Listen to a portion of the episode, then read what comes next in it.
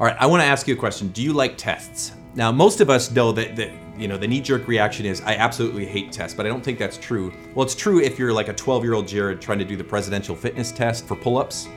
I'm not going to tell you how many I got, but it might rhyme with bureau. So that's embarrassing right in front of you. But I think most of us like tests. Why do you think Facebook is filled with all these things that say like only one tenth of one percent of people can pass this test? Like really? You think the most intelligent people around the world are studying quantum physics? They're like, hold on a second here. I'm just trying to figure out which cup fills first. No. But we like tests we could pass.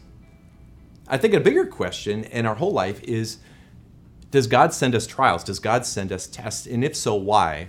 Well, I think we know the why. If you read in the book of Romans, and it's an often quoted passage, but it says, God works for the good of those who love him, who have been called according to his eternal purpose. So, what's God's eternal purpose? While we're on this earth, God has this desire that we fear, love, and trust Him above all things. God has this desire that we grow in the fruit of the Spirit, as it talks about in Galatians love and joy and kindness and goodness. Here's the deal we don't start that way. Like when you get a new car, if you've ever had a new car, the worst thing you can do is just mess it up. It starts perfect, it smells nice, it's really good, it, it doesn't get better.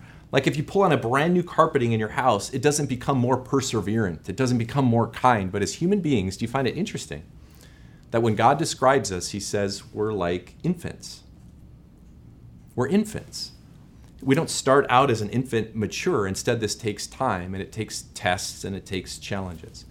So, one of the things that God does for us in a lot of ways, because we're spiritually like infants, is He allows things to happen into our life because the person we are now is not the person that God wants us to be in the future. For His eternal purposes, God says, I want you to be an instrument in this world.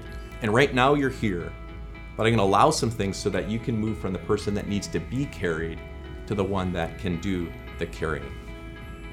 This week, we're going to be talking about the trials that God sends into our life and what are some of those reasons that God sends those into our life so that we can go from here to here. Let's pray. Lord, so many of us and our friends are in the middle of a test. Uh, we've endured tests our life that seem pointless, yet things that work according to your purposes we know make sense. And with that it might help us this week to focus on our purposes for your tests and how these trials that we're struggling with right now can lead us to a place where we're closer to you. We ask this in your holy name. Amen. My grandfather is not alive anymore, but he grew up in South Dakota. He was on his same family farm just outside of Watertown, South Dakota. And sometimes I would be able to sit on his lap. He had just monstrous, strong hands from farming. And he would ask me, What's the most valuable thing you have? And I thought this was, I would be going through like my baseball cards and things like that. And he goes, The most valuable thing you have is your reputation. And I think a lot of us would say we've worked so hard to keep our reputation where it should be, where people think of us. But I think something's really interesting that John Wooden, the very famous coach of UCLA basketball, I think something my grandpa would agree with. This is how he said it Be more concerned with your character than your reputation, because your character is what you really are, while your reputation is merely what others think you are. And I think when we think about the things that we've run into, how many of us have been burned by someone who we thought was someone different? We thought that they loved us. We thought they had our best interests in mind. We thought that they could keep a secret. And in the end, they disappointed us. Well, we get some insight into understanding character and reputation from the story of Joseph. I'm sure you know the story of Joseph. If you don't, you can look in the book of Genesis. But we also get insight from it in Psalms. This is Psalm chapter 105. Uh, Psalm 105, 17 and 19, it says, Joseph, who was sold as a slave, they bruised his feet with fetters and placed his neck in an iron collar until the time came to fulfill his dreams. The Lord tested Joseph's character. The word in that passage, when they talk about testing, is the same word they use for metallurgy. And metallurgy is this uh, practice that they use, like silversmiths, when they apply heat to something so that they can purify it. They apply the heat so they can separate the pure silver from the dross. Now, what does that mean for our life? Right now, you might be in the middle of a test, and it might feel like the heat is coming all around you, but what is the purpose of purifying silver? It's purifying it so it could be used for greater purpose. We've got a big word that comes up in the Bible called sanctification, and all that means is set apart for special use. So I know the heat might be coming on you right now, and you're saying, God, I can only take so much. But is it possible that our God is sending this kind of heat and this kind of trial in your life because He has a bigger thing in mind just for you, that He has more lives to be impacted because of you, and there's just a little bit part of your character that needs to be burned out so that you can truly be humble and kind and gentle as you work with the people in this world. Let's pray. Lord, tests can be so hard and the heat so intense. Uh, many times we don't feel ready and we feel like we're going to break, but no doubt Joseph felt that same way again and again as he was tested for 13 years. But we trust the finest of your hand, that you are the greatest silversmith working in our lives, and you're going to make us the person that we need to be so that we can be your servant and we can do those good works that you set in advance for us to do. We ask this always in Jesus' name, our true Redeemer. Amen. How far are you willing to go for your Christian faith? How far will you push it for the sake of Christ? So, just recently, I was watching again the call for the U.S. Olympics first gold medal in cross country skiing. I think it's the greatest call in all of sports. I've watched it literally 15 times. And if you know what I'm talking about, Jessie Diggins is making the play to go for the gold medal. And if you've seen it, you could just imagine the guy going, Here comes Diggins! Here. I'm getting excited right now thinking about it. So you just have to Google it after this. But it is so exciting as she crosses the finish line. And a lot of times we think, oh, if they're an elite athlete, the only way they can do that is because of their natural gifts. They just can process things better than we have. They're just stronger than we have.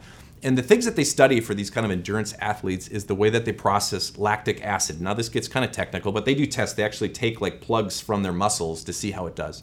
But lactic acid is the thing that makes it so your muscle cannot perform at optimum level. Well, they did a study and I think it was at uh, CU, Colorado University, Colorado uh, University in Boulder, and they checked their cross country runners. Now I know this is getting a little bit long, but they tested their cross country runners, and you would think the very best of their cross country runners would naturally process this lactic acid way better than the ones at the bottom.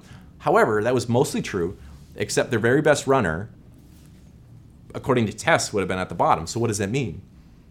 It means that naturally he was not the best. Instead, he just had an ability to suffer. So I ask you again, how far are you willing to go for your Christian faith?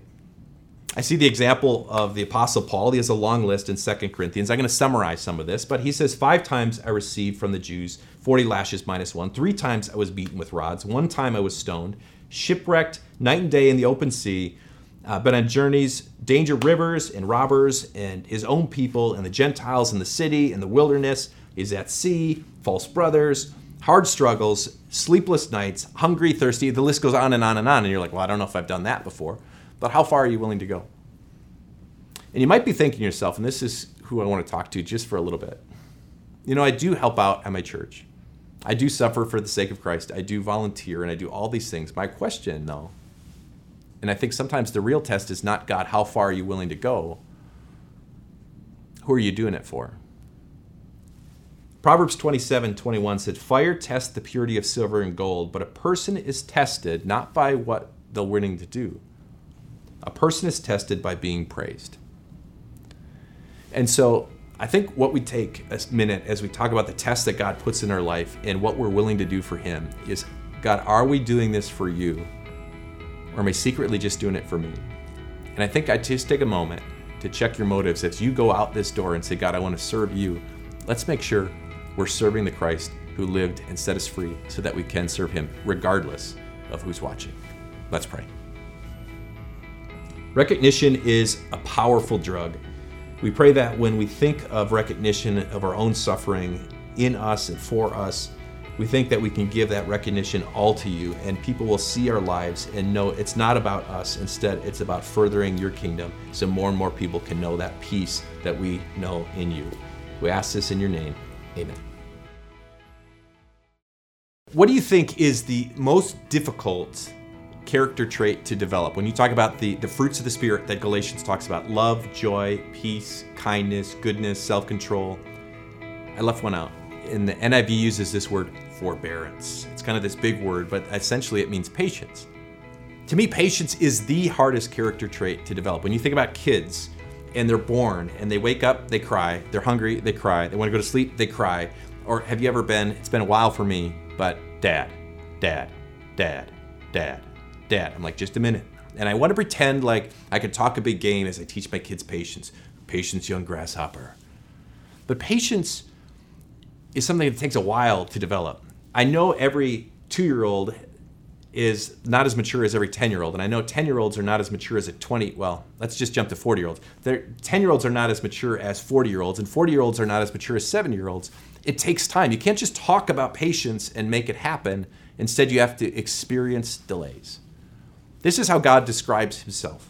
This is in 2 Peter. The Lord is not slow in keeping his promise, as some understand slowness. Instead, he is patient with you not wanting anyone to perish, but everyone to come to repentance. So God has this big picture of why he is so patient. So if a seven year old is more patient than you are, and God has infinitely been on this planet and around this universe more than you, how much more infinitely patient is he than any of us? And I think we see that. He promises Abraham he's going to have a son. He doesn't have a son till he's 100. He promises David from his line the Savior's going to come. And what happens? It's a thousand years later. He, Jesus made a promise to his disciples that, like any moment, the end of the world could come. That was 2,000 years ago. So, what does this all tell us? We live in a world of instant gratification, and I get frustrated when my Amazon package isn't here a day early and I have to wait two minutes for the person in front of me for in the line, or I'm just frustrated because someone didn't respond to an email within 24 hours. Is saying patience. It takes time. As a believer, I think one of the struggles and one of the tests that you may be going through now is you want some answers from God. But God isn't patient and slow as we understand it. Sometimes God is bringing us along so that we can develop that certain character, the hardest one to develop, a patience and waiting on the Lord. Let's pray. God, Continue your patience with me and do whatever it takes to mold me into that patient, kind, loving child you want me to be. Amen. Have you ever had a time in your life when you're saying, God, like, really, right now, uh, when I first got out of the seminary, I was assigned to start a church outside of Seattle. I was really excited about it. And the, one of the ways that you do that is you make all these contacts and the people in the neighborhood, and you knock on doors and you just meet people and you invite them. At the time, we called it Bible Basics. We wanted to teach them the truths of God so they could know the peace that I know. Super excited about it. My first class, I heard about all my friends around the country who started churches, and they had all kinds of people going to their classes. So I was really excited. So I, I scheduled the first one, and uh, nobody shows up. I'm like, okay, okay, that's that's all right. You know, it could have been a bad day. And then a couple months later, I you know talked to a bunch of people. They made me promises, and then no one shows up again.